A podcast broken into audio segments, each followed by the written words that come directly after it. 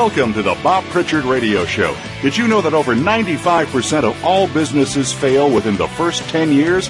By listening in to what Bob's guests have to say, plus direction from Bob Pritchard himself, it's our intention that you won't be among those statistics. Now, here's your host, Bob Pritchard. Hi, welcome to the Bob Pritchard Radio Show. We've got a couple of fantastic guests today, and I learnt a lot from the interview about crowd financing, which is something that I've wanted to know more about. So if you listen into our first interview today, it is terrific. And we receive emails from all over the planet and from 5 continents. And we go through those pretty carefully. And it's really interesting that no matter where the email comes from, or whether it comes from a big company or a small company, the questions are pretty much all the same, which goes to show us that we all have similar problems no matter where in the world that we are. And so if I can address those problems, then we can help a whole heap of businesses all at once. So tell me what you think. Send me an email. Send me a Twitter. Join me on LinkedIn. Subscribe to go onto my website, www.bobpritchard.com. Subscribe to my email, and let's get this planet really rocking again. I've talked on previous shows about the major mistakes that companies make, and there's a whole string of them that are really simple, and if you thought about it, you wouldn't make them. But one of the biggest mistakes is being unable to write compelling sales copy that will get potential customers interested in the product and then motivate them to a sale. You know, I get emails all the time saying, I'm running ads, I'm running them on radio, I'm running them in newspapers, I'm doing all sorts of stuff. And I'm not getting any result.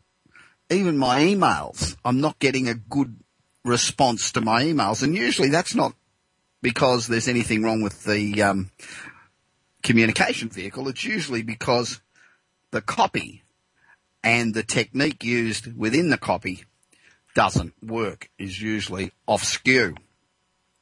So over the past few weeks, I've been telling you how easy it is now to get expert advice from some of the most successful people in the world at a fee of just $2,000 a month, which is a hell of a lot cheaper than hiring a marketing director or a sales director or a business director or a finance director. And you can pick and choose which topic you want to talk about, and it's still only $2,000 a month. So today I'm going to talk about one of those simple mistakes can be readily fixed by using these low-cost experts, for example. Now, if your car was having a problem and you knew nothing at all about cars, would you open the bonnet and try to fix it yourself? No, I don't think you would. It would be plain stupid. It could end up costing you far more than the original problem. So why do so many businesses try to write their own advertisements, write their own brochures and flyers and other marketing communication when they simply don't know how to do it? It is as difficult to write compelling, motivating copy as it is to fix a car. It simply doesn't make sense to do it yourself. And if you don't know what you're doing, then you shouldn't be doing it. You could end up in a bigger mess than you were in before. And it's hard enough to make money without wasting it. Now, I'll give you a simple example.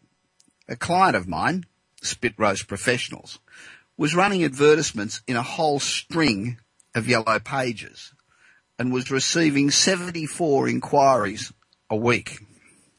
After hiring us and having some research done to identify the hot buttons, you know, we were able to create an impactful headline. We included a CPB, a risk reversal, added value, and a strong call to action. The ad was better laid out. The number of inquiries we received jumped from 74 to 3,400. So from 74 inquiries to 3,400 just by having their yellow pages ads done professionally. Now ask yourself, would your business be better off if you got 50 times more inquiries than you do now?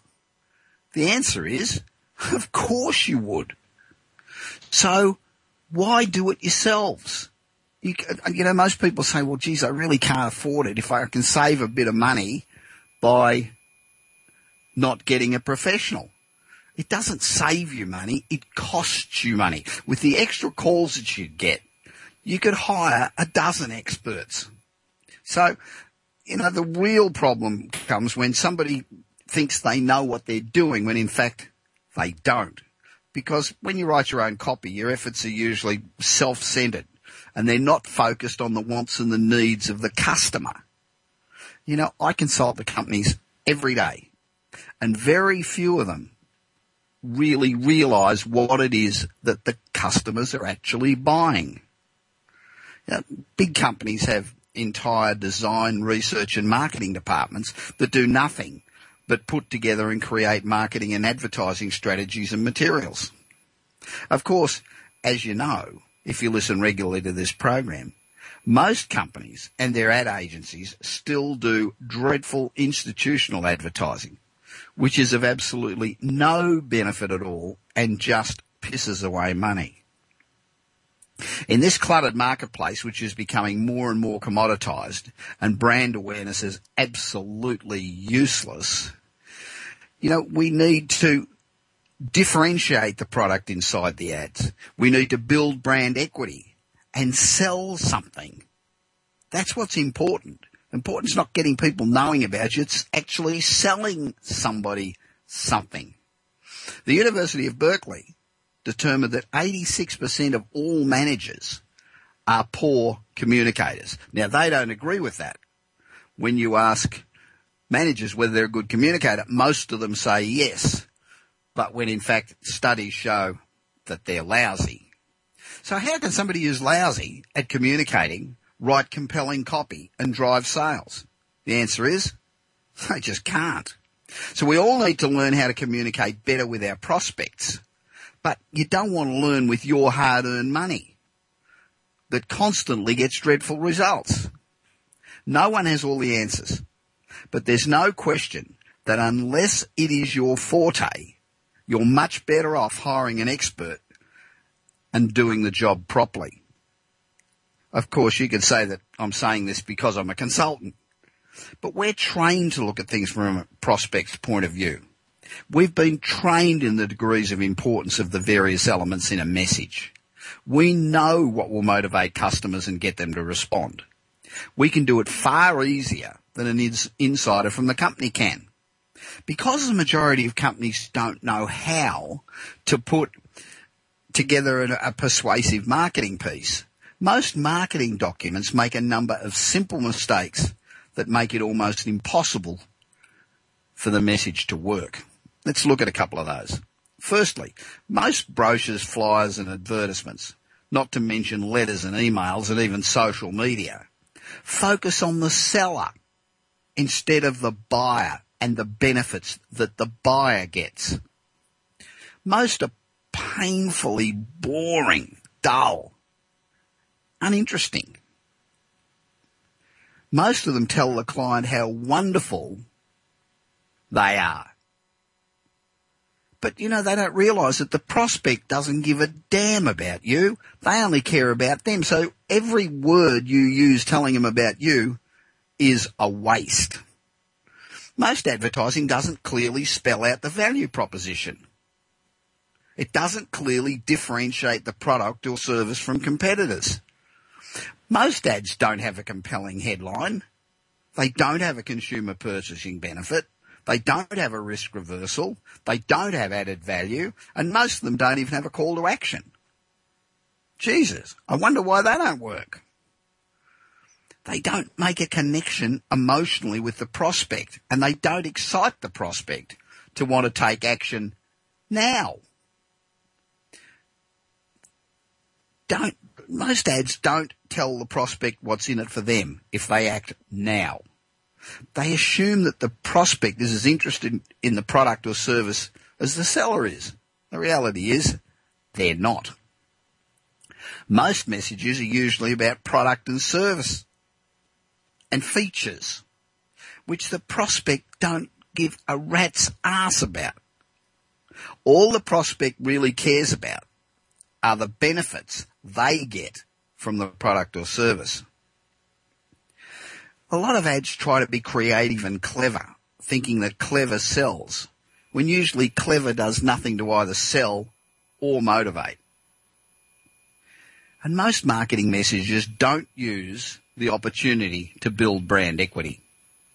In short, most in-house prepared marketing and advertising messages really suck. And they're just 100% effort and resources. The only thing that matters is relentlessly focusing on your prospect's desires. You must focus on the benefit that your prospect wants. You must clearly define your value proposition. You've got to ensure that you deliver on the promises and continue to improve your product or service. You know, I've just mentioned 9 of the literally dozens of traps for companies who do not have the skills or the training to do their own marketing and advertising.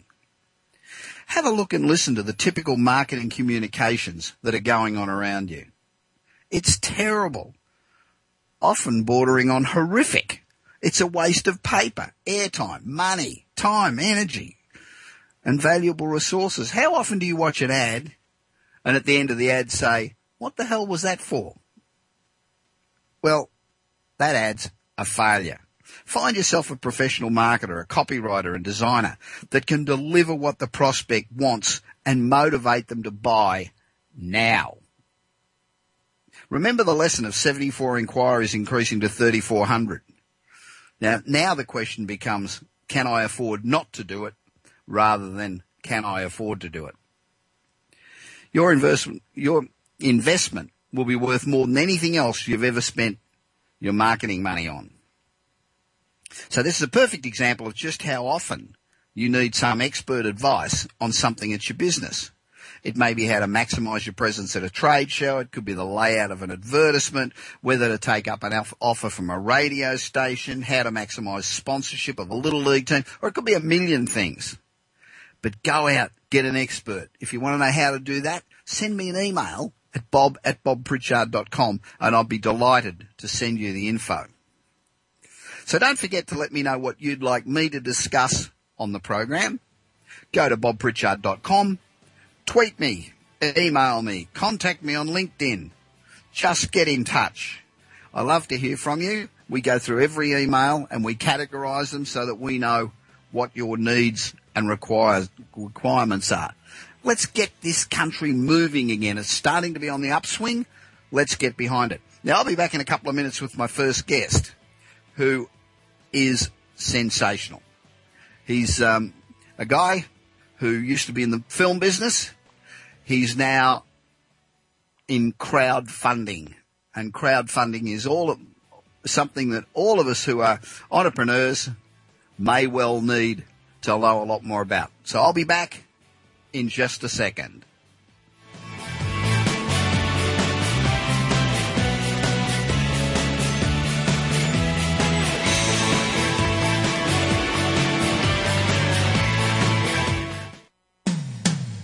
When it comes to business, you'll find the experts here.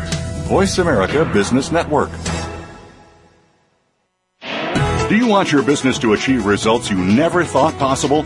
Bob Pritchard is recognized as the business leader's advisor and has 30 years of experience as a straight-talking troubleshooter for Fortune 500 companies and SMEs across the world. Whether you need a checkup across all departments of your business or simply want to improve marketing, advertising, performance measurement, or some other area, Bob Pritchard will work his magic so you can blow away your competition.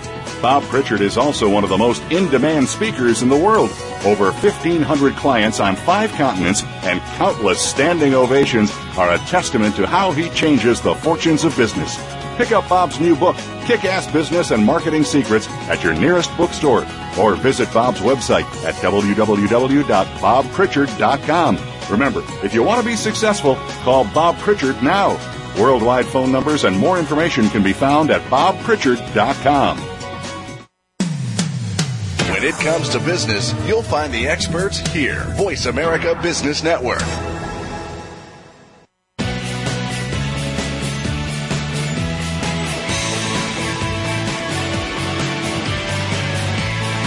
You are listening to the Bob Pritchard Radio Show. To connect with Bob, please send an email to bob@bobpritchard.com. That's bob@bobpritchard.com. Now, back to the show. Welcome back to the Bob Pritchard Radio Show. This is a radio show that aims to help young entrepreneurs to build their businesses. And I think today's segment will be extremely interesting for you if you're in that category.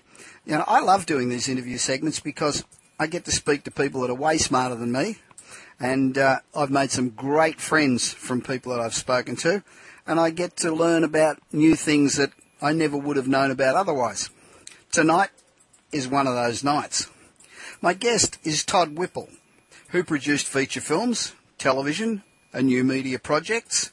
He founded Scout Productions in Boston, and among his credits are Queer Eye for a Straight Guy for Bravo NBC, Session 9 for USA Films, and Dead Man's Curve for Trimark.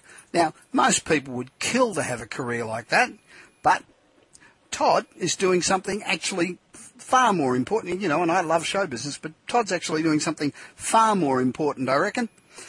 He is a superhero to entrepreneurs as CEO of Startup Addict.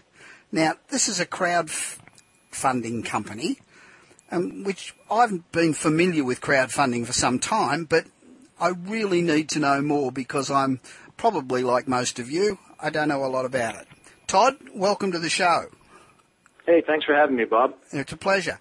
You know, I get about 70 businesses coming to me every week looking for funding. Most have knocked on 100 doors only to be rejected or offered half what they need for double the equity that they want to give away. You know, so what's the basic principle of crowdfunding? Why is it better than knocking on 1,000 doors? Well, it's more organized, for one.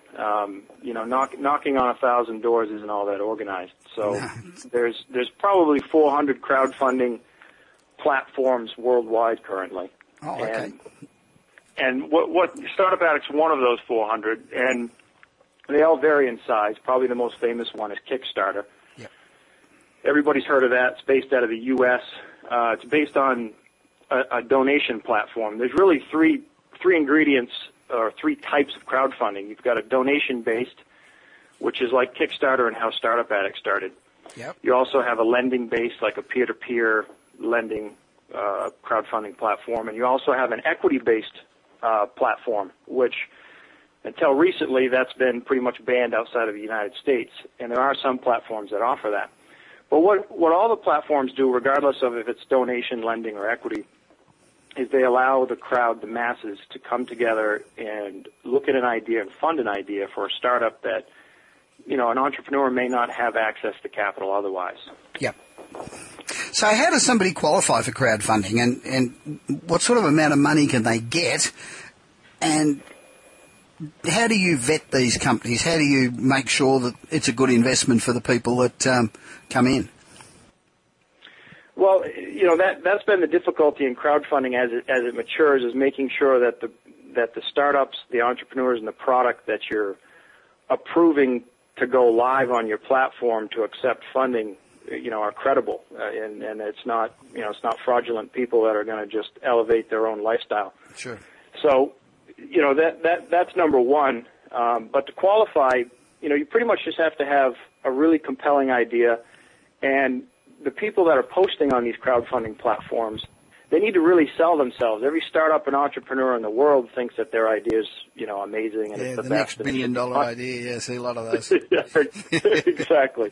So, you know, the important thing is to make sure that you're always selling, that you're marketing that idea correctly, that you're, you know, you've got a good resume yourself as a founder or a co-founder, that your startup is worthwhile. Because if it's through a platform like the donation-based platforms, a lot of the investors that are investing or funding your idea, they're not getting a lot other than maybe access to the product or service that you're developing. Maybe they're getting some credits or a cool T-shirt or whatever that may be. Yeah. And you've got to make sure that those people are actually investing more in you and your startup than they are for, you know, any kind of return. So any entrepreneur that that's out there listening, what are the couple of main ingredients they need to have to at least attract interest in the first place? You need to have great rewards.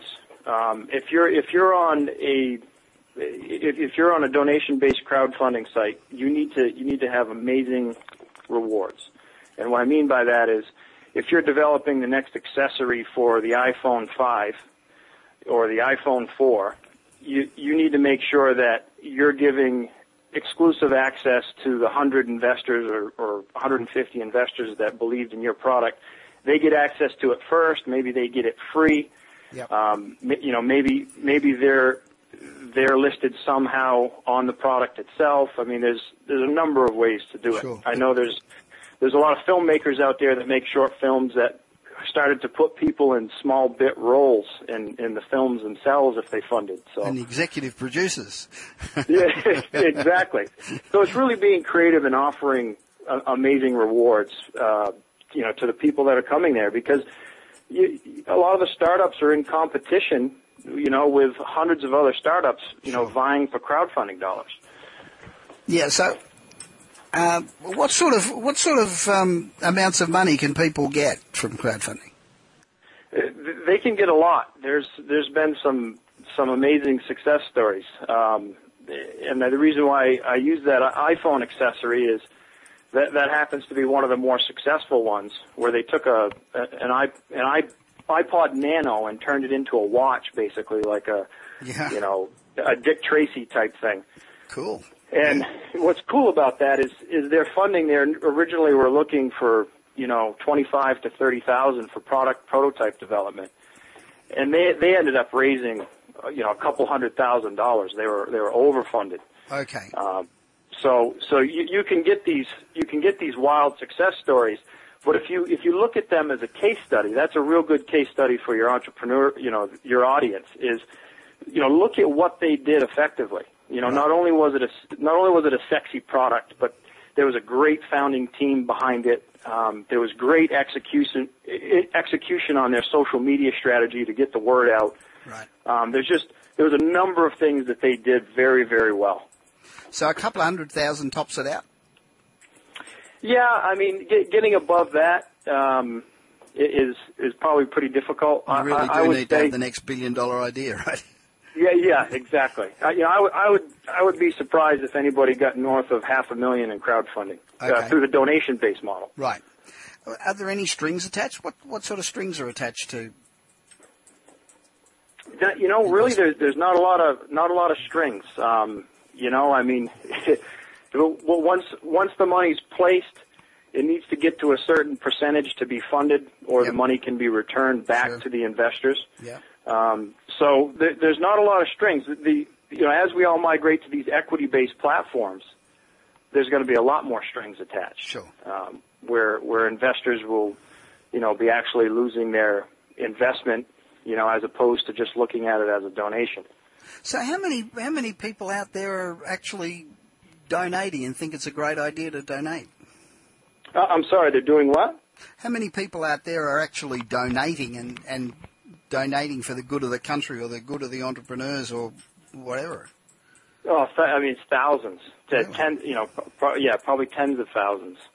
If you added up everybody across all the different platforms, they're, it's an enormous amount of enormous amount of people, and it's only growing. That's very encouraging, isn't it? That people want to give entrepreneurs a go. It really is, and I mean, have you been following the news on the Jobs Act? Yeah. So that's unbelievable. I mean, the fact that we're finally changing a stale platform that was regulated by the SEC off some 1934. Rules, to kind of catch up to modern day is truly going to transcend access to capital for entrepreneurs. That's great, because I've been appealing on this show for some months for help for entrepreneurs, particularly entrepreneurs in college. For example, if they achieve X, Y, or Z, some sort of parameters, then they get their college loans wiped or whatever, but something that encourages, 15% of all kids on campus are starting a business and get absolutely no help whatsoever from anybody. So I think this is fantastic. I've been told, and I'm not sure where I got this from, that when appealing for crowdfunding, you have to be careful not to violate securities laws. How hard is that to... Do you look after that, or is that the responsibility of the entrepreneur? No, that's something the platform's going to have to look at after. And, Kickstarter and Startup Addict, I think we're both donation-based platforms because of the SEC regulation. And I'm certainly not going to speak for Kickstarter, but, our platform right now is going to be updated for the new legislation. And sure. Basically, what happens is you can't do public solicitation for investment. Yeah. You can't do any general or public. So you can't send something out on Twitter or Facebook and say, hey, I've got the next Facebook. Why don't you give me $10,000, and go from there. So that's number one. Number two is you can't offer equity to non-accredited investors. Yeah, that was going to be my next question. So crowdfunding at the moment is only available to the wealthy accredited investors, right? That's right, and that's the equity-based crowdfunding, and there's a few platforms located outside of the United States. They're the only ones that are allowed to do equity-based platforms. There are a few in the United States, but, there's much more disclosure that goes on. There's smaller, tight-knit, closed-door crowdfunding communities where they're not as public because, they get into private placement memorandums and some of the other financial instruments that are necessary to place equity. Yeah, which makes it extremely difficult for the young entrepreneur who's got a great idea and is out there battling that doesn't quite understand how complex this stuff is. Correct. I mean, the key thing is sometimes... our motto at Startup Addict is no good idea left behind. And the reason for that is sometimes somebody just needs $10,000 to make a really cool prototype so they can get to the next level. Yeah. And they may have all the brain power, they may have everything in place, and they just can't scratch together $10,000. And to the crowd, that's nothing. I mean, that's nothing to raise $10,000. Right. So that sort of leads me to my next question, that... Is it that crowdfunding is sort of readily available to provide initial funding, but as we know, this only goes so far, it gets you your prototype or whatever. Then how hard is it after that to get the usually much larger second round of funds? Is that harder to go back, or is that where you go out and get, knock on 100 more doors? Well, that's a great point, Bob, because that's what you should keep an eye on. In the next 270 days, as the SEC crafts their new legislation that the House and the Senate passed for the Jobs Act, because basically crowdfunding is for lifestyle companies, or what we call lifestyle companies. So, if you want to open it up to the public, great. The entrepreneur can make a great living, maybe hire a few people. He's got a great product or service. He's got a small business. It's all really good stuff. Yeah. But if you're trying to be the next Facebook, it's very difficult, because what happens is when you look for that later round, that later Series B, Series C funding, it's more difficult to get, because now you have maybe 150 investors that stepped in front of an angel or a VC or private equity VC firm. Yeah. And now they're like, well, does the crowd sit on the board? Does the crowd have, voting rights? What? Yeah. How much have they diluted, the valuation of the company? What's the pre-valuation of the company? So there is going to be a sticking point there, and the equity-based crowdfunding is going to have to work through that and mature through that.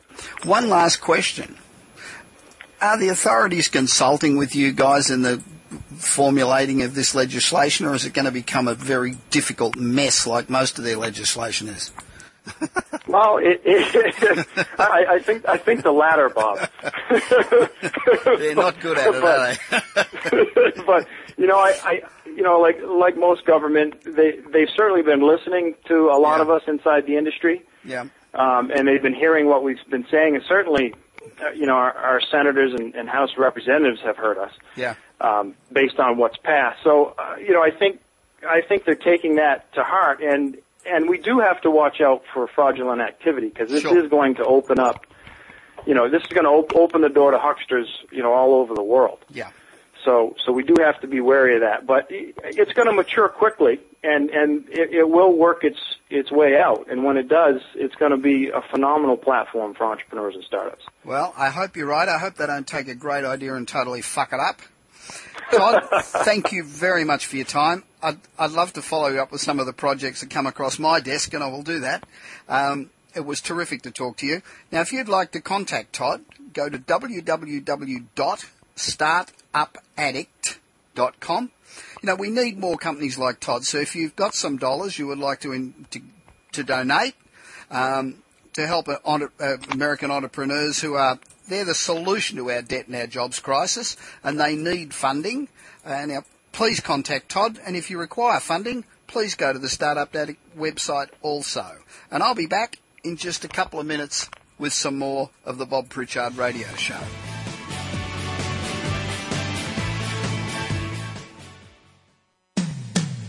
When it comes to business, you'll find the experts here. Voice America Business Network. If you currently or aspire to serve on a board or work in a leadership capacity for or with a public or nonprofit organization, where can you turn to get the best advice and practices? How about Leadership Matters with Dr. G? Our program discusses challenges facing both public and nonprofit leaders. Don't miss these practical solutions and tips to enhance your leadership style and effectiveness. Leadership Matters with Dr. G airs live Wednesdays at 2 p.m. Pacific, 5 p.m. Eastern on the Voice America Business Channel. Do you want your business to achieve results you never thought possible? Bob Pritchard is recognized as the business leader's advisor and has 30 years of experience as a straight-talking troubleshooter for Fortune 500 companies and SMEs across the world. Whether you need a checkup across all departments of your business or simply want to improve marketing, advertising, performance measurement, or some other area, Bob Pritchard will work his magic so you can blow away your competition. Bob Pritchard is also one of the most in-demand speakers in the world. Over 1,500 clients on 5 continents and countless standing ovations are a testament to how he changes the fortunes of business. Pick up Bob's new book, Kick-Ass Business and Marketing Secrets, at your nearest bookstore, or visit Bob's website at www.bobpritchard.com. Remember, if you want to be successful, call Bob Pritchard now. Worldwide phone numbers and more information can be found at bobpritchard.com. When it comes to business, you'll find the experts here. Voice America Business Network.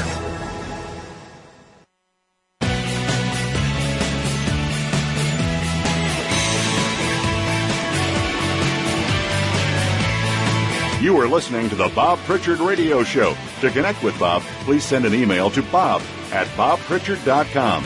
That's bob at bobpritchard.com. Now, back to the show. Welcome back to the Bob Pritchard Straight Talking Radio Show. This is the segment where we give you an insight into the lives of some of the world's extraordinary and successful people and what makes them tick. Most extraordinary people that I've ever met began life as average, ordinary people just like most of us. So what makes them unusual and great? Well, this is the segment where we find out. My guest today, I've reached in Indianapolis, is Scott McKain, who teaches businesses how to deliver the ultimate customer experience. Scott's one of about 150 living members of the Professional Speakers Hall of Fame. And trust me, as somebody who goes out speaking regularly, that is one hell of a feat. He's also recognised by Social Media Marketing Magazine as one of the 50 most influential marketing authors on Twitter and Glen Juice. Scott was also chosen by Arnold Schwarzenegger to be the MC and speaker for the Great American Workout, held on the White House lawn with the President and carried live on CNN and NBC's Today Show. He's the author of Collapse of Distinction, How to Create Differentiation in the Marketplace, which took the #1 spot on Amazon's list of business bestsellers. Now, I often talk about how to differentiate yourself, and but Scott takes it to the next level. Hi, Scott. Welcome to the show. Well, it's great to be with you. Thank you so much. I appreciate it, and I'm just honored you and happy. Thank you very much for letting me have the opportunity to talk with you today. Thank you. Firstly, is to be distinctive the same as differentiation? And if so, does distinction simply involve doing a lot of things extraordinarily well? Well, the latter part is certainly correct. Distinction involves doing a number of things, certainly well. One of the things we found as I was looking and doing the research for the book was that distinctive companies tend, though, it's not that they throw the baby out with the bathwater, start over and say we're going to be distinctive. It's that they find one or two particular areas that they flip upside down. Let me give you a quick example. Enterprise rental car. The rental car that you get from Enterprise is the same that you would get from Hertz or Avis or any of their other competitions. So there's no product differentiation available in that business. But Enterprise had one solitary idea. Instead of making the customer come to us to get the car, we will take the car to them. And by changing that one aspect, how the customer accesses the product, they've created the largest rental car company in the world. So what we find with distinctive organizations is that it's not necessarily that they, do A to Z differently, but they can at least find one or two things that they absolutely turn upside down. What I say is that if we were thinking of, let's say, laptop computers, right, we could see a pyramid. At the bottom would be those organizations that are the same. Acer, Asus, Gateway, Fujitsu. And it's not that they make a bad product. All of those make a wonderful product. It's just that I can't tell you why you should buy an Acer instead of an Asus. It's all the same. Sure. Sony, Dell, HP, others have differentiated themselves. Sony, for example, with the VAIO line and other HP with the printers and peripherals, Dell made to order. So they have something about them that differentiates them. But I think that we would all tend to agree that Apple has become distinctive over the last few years, that Apple is what my buddy Joe Calloway calls the category of one. They have risen to a point that there's true distinction in the marketplace as opposed to merely making themselves different. And so what we find is that differentiation, or at least in the terminology that I'm using in the book, differentiation is critically important. It's something that every organization absolutely must do. But what could happen to us if we even went beyond that? One of the phrases I'm using now is, what happens when great isn't good enough? Yeah. How do you go beyond that and even take it to a higher level? And it fascinates me that there are some organizations that do create that area of distinction, that area where they stand out more than anything. And they also seem to be able to weather volatile economic times better than other organizations as well. So it's a critical aspect. That's a great place to be. Because you're not buying on price. You're buying on something else. And once you stop differentiating, you start selling on price. It's the kiss of death. Oh, absolutely. And you hit the nail on the head, because I'm sure you have the same thing. People say, well, they're loyal to us. No, they're not. They're loyal to price. Yeah. Right? I mean, if price is the differentiating factor, then as you talk about, then all you have to do is to lower your price and get the business. But it's not your customers loyal to you; they're loyal to the price. And so, what we've got to do is to find something else, and that's where what you talk about, and what I talk about, and it's so important for organizations and for individual professionals to understand that if you keep bringing the same old thing to the marketplace, then you haven't given your customer a reason to choose you. Yeah. Well, now we hear a great deal about shameless self-promotion. I often think that that's what I do. Does that help build distinction? Well, it certainly does. But when you do it, and when other people who do it and do it right, as you do, there's a congruency there that I think the customer is looking for.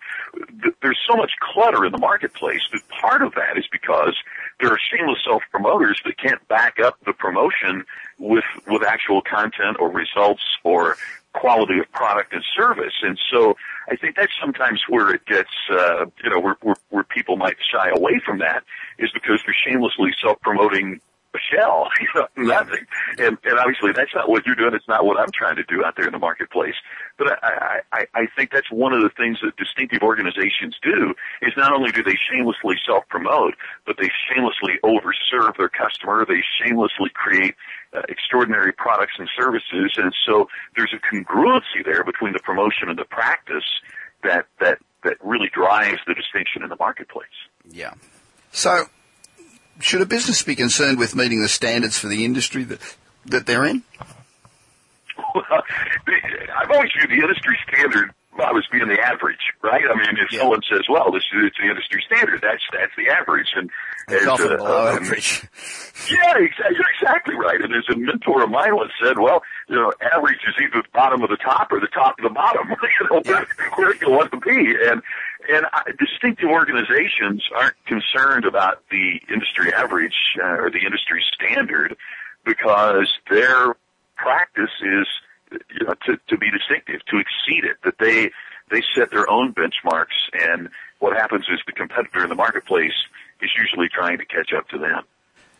Yeah, I saw an article about from Harvard saying that they looked at 51 categories of products and services, and they found 46 of them to be what they would consider commoditized. So people couldn't see the difference between one and the other. In fact, a survey showed 92% of people saw like products as totally interchangeable. If I don't buy this, I'll buy this, and it doesn't make any difference because they're about the same. And that makes it really hard to market your product when you're in that sort of position. Oh, exactly. But, you know, it's fascinating to me is that commoditization it is as much the attitude of the organization and the people within that organization as it is the industry. If we accepted that people drink coffee in the morning, right? Been doing it for centuries, and they've been doing it all over the world. Starbucks comes along and differentiates coffee. Yeah. If Starbucks would have said, "Well, coffee's a commodity," it would never have risen to the global success that it has. It's just fascinating to me if you look at, you can get water for free out of a fountain. But when you and I travel the world, we see people buying bottles of Evian, and others, everywhere. And so, water's a commodity, and so, it's water, we will spend money and we even have our favorite waters. There's some that prefer Evian. There are some that prefer others. And so it's commodity. I believe that commoditization exists. It obviously exists, but I think it's not just an industry that becomes commoditized. I think it's also the mindset of the people within an organization about whether or not they're going to accept that for themselves, because you can differentiate coffee, if you can differentiate water, MasterCard and Visa differentiate currency. Yeah. You'll pay a higher interest rate for the convenience, even though the dollar is the same from one to another. And so we can find ways to create compelling differentiation and become distinctive in our markets, even if we're dealing in a industry that has been long thought to be commoditized. I think it's interesting. I talk to clients and talk on the show about most people think the business that they're in is what they're selling, where usually it's quite different. In fact, I hardly ever see an instance where what the people are selling is the business that they're really in. And I thought of that because when you were mentioning Starbucks and differentiating coffee, Starbucks really don't sell coffee at all, do they? No, they sell an experience. You have to get a cup when you walk in, but that's about as close as it gets. Yeah, well, I started not this book, but the one before that. I started talking about sitting there and writing the book, and that was kind of the blinding flash. The obvious was I was sitting there in Starbucks. So why did I walk in that store for a cup of coffee? Well, yeah, I guess that's the product. I mean, that's what the exchange of money was to buy that coffee, but I was also buying an experience, a place to sit, internet free connection, Wi-Fi. Exactly right. It's a free Wi-Fi, free, and so you sit there and you have the free Wi-Fi, and usually many of them are at a place where you can even sit outside if the weather's good.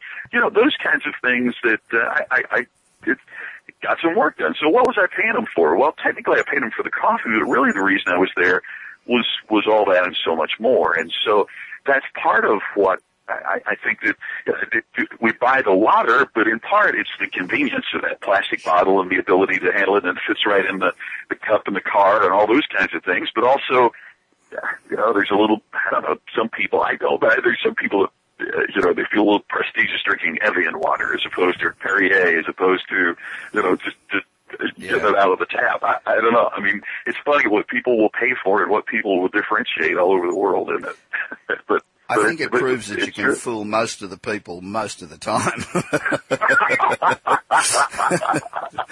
can't argue with that logic, Bob. I think you're right on it.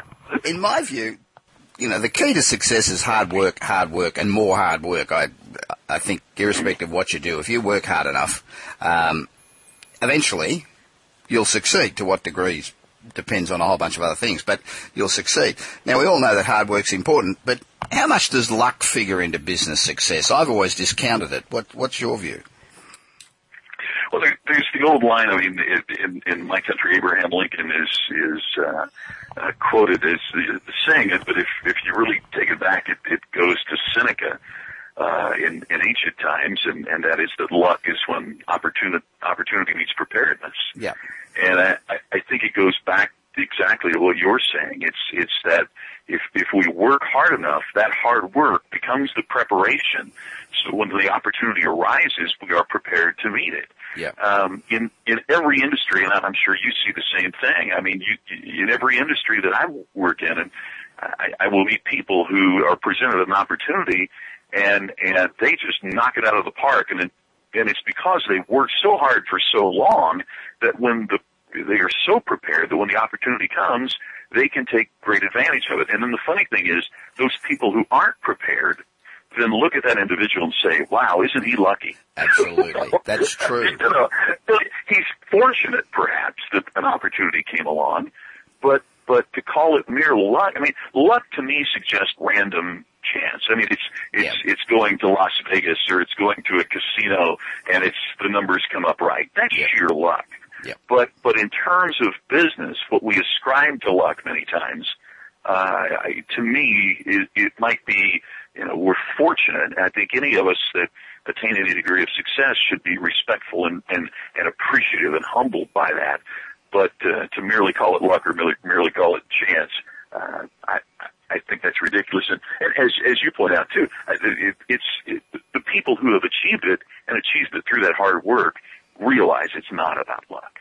Yes, I think if you get one sale in every 10 doors you knock on, and you knock on one door, your chances of getting lucky is very slim. But if your chance is 1 in 10 and you knock on 100 doors, you're probably going to get 10 sales. So it is about putting in the yards. And it's also the drive then to go, well, if I'm getting 1 out of 10, I better knock on 20 doors today. Exactly. You know, or 30 doors today. If I want to increase my sales 100%, then I need to knock on this many more doors. And success leaves clues. I mean, it in so many ways. I mean, people don't want to understand this, but it's in so many ways it's a numbers game. Yeah. And by that I mean, I'll give you an example. I gave 1,000 free speeches that I've documented. Right. 1,000 free speeches before I got paid for any. Right. And then people will go, gosh, he's so lucky to have a good career as a speaker. Don't get me wrong, I am very fortunate. I consider myself to be one of those most fortunate people, because folks like you and I get to do something that we really love. I mean, that's a true blessing. But I've said all along, people will come up and say, well, will you help me build my business? And I said, sure. First, just go out and do half of what I did. Go out and give 500 free speeches, and we'll go from there. And over 30 years, not one person has ever done the 500 free speeches. Sure. It's a lot of work, I gotta tell you. We're just about out of time, but very quickly, Collapse of Distinction, you talk about 4 cornerstones of distinction. What are they, Scott? Real quickly, cornerstone number 1 is clarity. You can't differentiate in the marketplace what you can't define as an advantage. Yep. And I think that's part of what happens is we go out in the marketplace and we try to be all things to all people, or the market gets a little tough, so we start doing things outside of what our mission is. And so it's being very clear about what we stand for in the market, which also means we're clear about what we don't do. and what we won't do, and we put a flag in the ground and say, this is where we are. Second thing is creativity. It's then taking that clarity and doing something unique, as I mentioned earlier with the enterprise rental car example, or finding a way to do something unique and different. Third is communication. In studying distinctive organizations and distinctive professionals, found out more than others they used stories as the way that they communicated. They used a narrative. Yep. Yes, they delivered facts and figures, but they did it through a compelling, exciting, engaging story. And the fourth is a customer experience focus. Distinctive organizations not only focused on customers and serving customers, they focused on what did it feel like to be your customer, what kind of experiences, what was the emotion that you were engaging with customers. You only become loyal to those things that you have feeling toward. Yeah, right? No, I agree. If I don't feel anything about you, then I'm not going to be loyal to you. But what we haven't done enough in business, it seems like, any place in the world, is to really look at what are the emotional connections that we're establishing with customers. How do we drive those so that they're deeper connections? What do we do to make them long-lasting? So distinctive organizations and distinctive professionals tended to do those particular cornerstones in that particular order. Scott, fantastic to speak to you. I've really enjoyed it. I hope that we meet round the circuit someday. You know, I sound like an Aussie, but I've lived in California for 25 years. Yes. But I still sound like an Aussie. So if you'd like to find out... Even more about Scott. Well, thank you. I appreciate it. Thanks so much, man. So if you'd like to find out more about Scott, go to his website, scottmckain.com. That's scottmckain.com. And don't forget his book, Collapse of Distinction. I guess go to amazon.com. And I'll be back for the last segment of the show after this short break.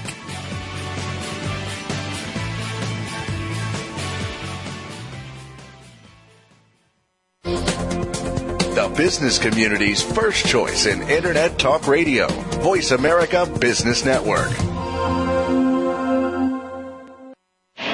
Do you want your business to achieve results you never thought possible? Bob Pritchard is recognized as the business leader's advisor and has 30 years of experience as a straight-talking troubleshooter for Fortune 500 companies and SMEs across the world. Whether you need a checkup across all departments of your business or simply want to improve marketing, advertising, performance measurement, or some other area, Bob Pritchard will work his magic so you can blow away your competition. Bob Pritchard is also one of the most in-demand speakers in the world. Over 1,500 clients on 5 continents and countless standing ovations are a testament to how he changes the fortunes of business. Pick up Bob's new book, Kick-Ass Business and Marketing Secrets, at your nearest bookstore or visit Bob's website at www.bobpritchard.com. Remember, if you want to be successful, call Bob Pritchard now. Worldwide phone numbers and more information can be found at bobpritchard.com.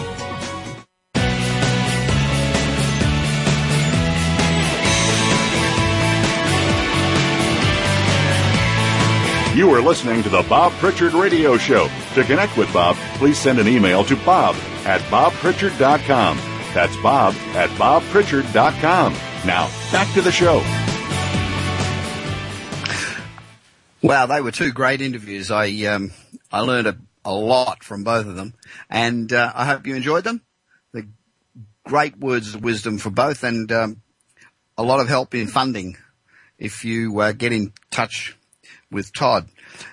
This segment's going to be very short, so this is a segment where most popular segment of the show sometimes, where we read emails, and I started an email last week and got cut off. I'll give it another shot today. I hope I don't get cut off again.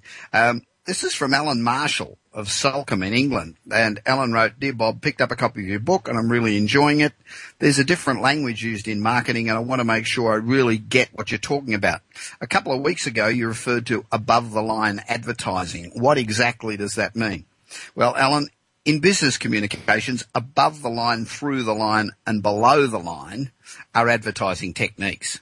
Above the line's targeted to a mass audience through mass media like TV, radio, movies, print, web, search engines, etc., and are usually used for brand awareness, getting more and more useless. Below the line is a non-media communication such as, direct mail, email, printed media. It's an incentive to purchase to drive sales. And through the line is a strategy using both above the line and below the line strategies. So I hope that helps. And since you already have a copy of Kick-Ass Business and Marketing Secrets, I sent you Marketing Magic, which features myself and 17 other great marketers, including Brian Tracy and many others that you'll know. Now, so we here at the Bob Pritchard Radio Show, we're all about helping small business to be more successful and more profitable. I also last week started a quote of the day, or a couple of quotes of the day. I hope I get time to give you two here. It doesn't have to be about business, but I prefer that it was. One of my favorites, and you know how absolutely critical I believe customer service is. This is by Henry Ford. A business absolutely devoted to service will only have one problem when it comes to profits. They will be embarrassingly large.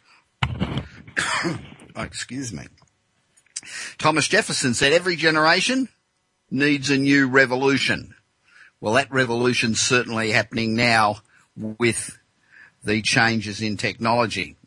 Peter Drucker, one of business's wisest men, said, the greatest danger in times of turbulence is not the turbulence. The greatest danger is to act with yesterday's logic. We really need to change the way we think about things.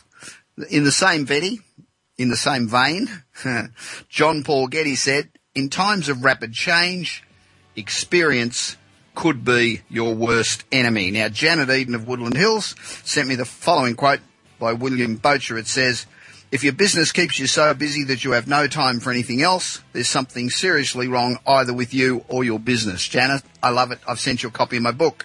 Remember, we're here to help small business succeed. Every Tuesday at 5 p.m. Pacific time, send in your quotes. Email me at bob@bobpritchard.com. Follow me on Twitter and Google+. And I'll see you at the same time next week.